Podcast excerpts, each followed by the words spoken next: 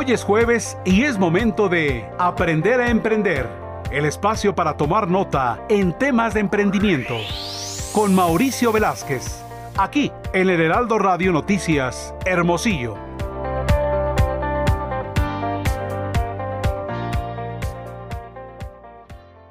Los jueves ya tenemos listo a nuestro experto en temas de emprendimiento, Mauricio Velázquez, en la sección Aprendiendo a Emprender. ¿Qué tal, Mauricio? Buenas tardes.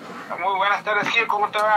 Bien, gracias a Dios. Aquí, pues esperando, Mau, que nos platiques acerca de temas importantes de emprendimiento. El día de hoy, metas y crecimiento.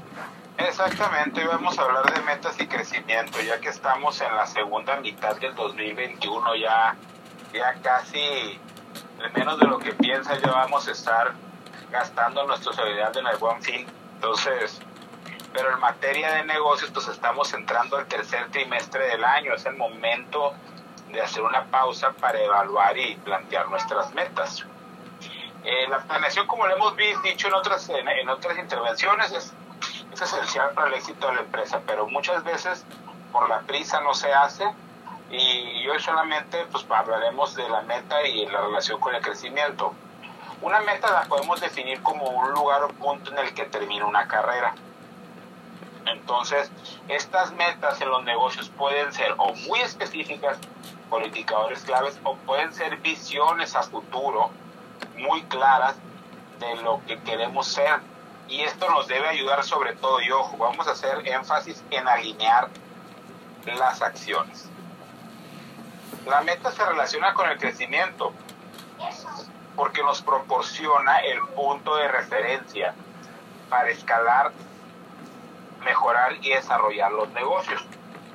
Y aquí hay algo muy importante que muchas veces no se toma en cuenta. el requisito principal de la meta es tener un sistema de registro que nos permita ir llevando el avance. Puede ser tan sencillo como una libreta o puede ser un sistema muy complejo con varias fuentes de información que se calculen para entender nuestra base. Entonces, por eso es bien importante al momento de plantear la meta, cómo vamos a ir llevando el registro.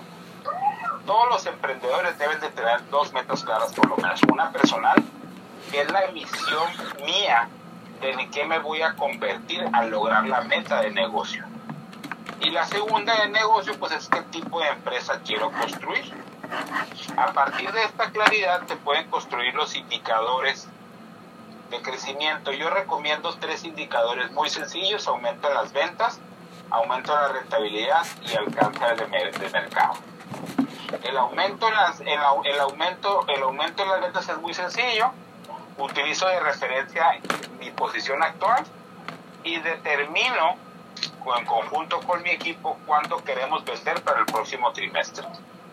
De la rentabilidad ya es muy complejo porque aquí tenemos que ahorrar, hacer muchos proyectos de ahorro y muchas veces los emprendedores no tienen el tiempo ni el talento adecuado para empezar un, un proyecto de reducción de costos masivos, pero es lo mismo, es qué tan rentable, qué, qué rentable, qué tan rentable quiero que sea mi negocio.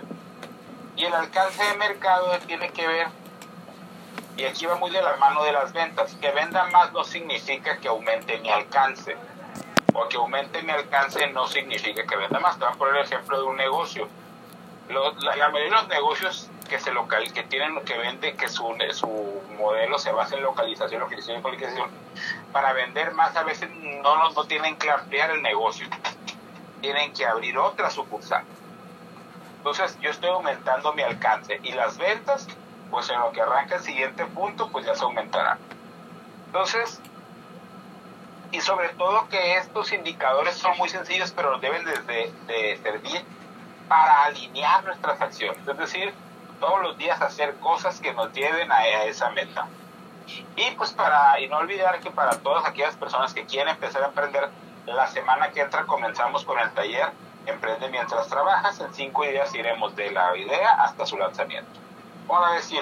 Perfecto, pues sí, muy importante, ¿no? A final de cuentas, estos, estos temas, como tú dices, primero establecer las metas y también eh, ver los, los, los parámetros de crecimiento, ¿no? La línea que va a llevar el negocio, el proyecto, el emprendimiento para pues tener una estructura, como siempre hemos dicho, Mau, pues hay que eh, eh, planear, ahora sí que desde el principio, el caminito y el final, porque luego si algo nos cuadra, pues ahí es cuando vienen luego los fracasos. Pero esperemos que los emprendedores tomen en cuenta estos, estos conocimientos que nos compartes y pues todo proyecto vaya por buen camino. ¿Dónde te pueden seguir, Mauricio, la, la, gente para más información? Eh, me pueden seguir en LinkedIn como Mauricio Velázquez y también me pueden buscar en Facebook como Mauricio Velázquez y también pueden ahí eh, pedir una, una sesión de mentoring sin costo en la página 3idespachoinnovación.com.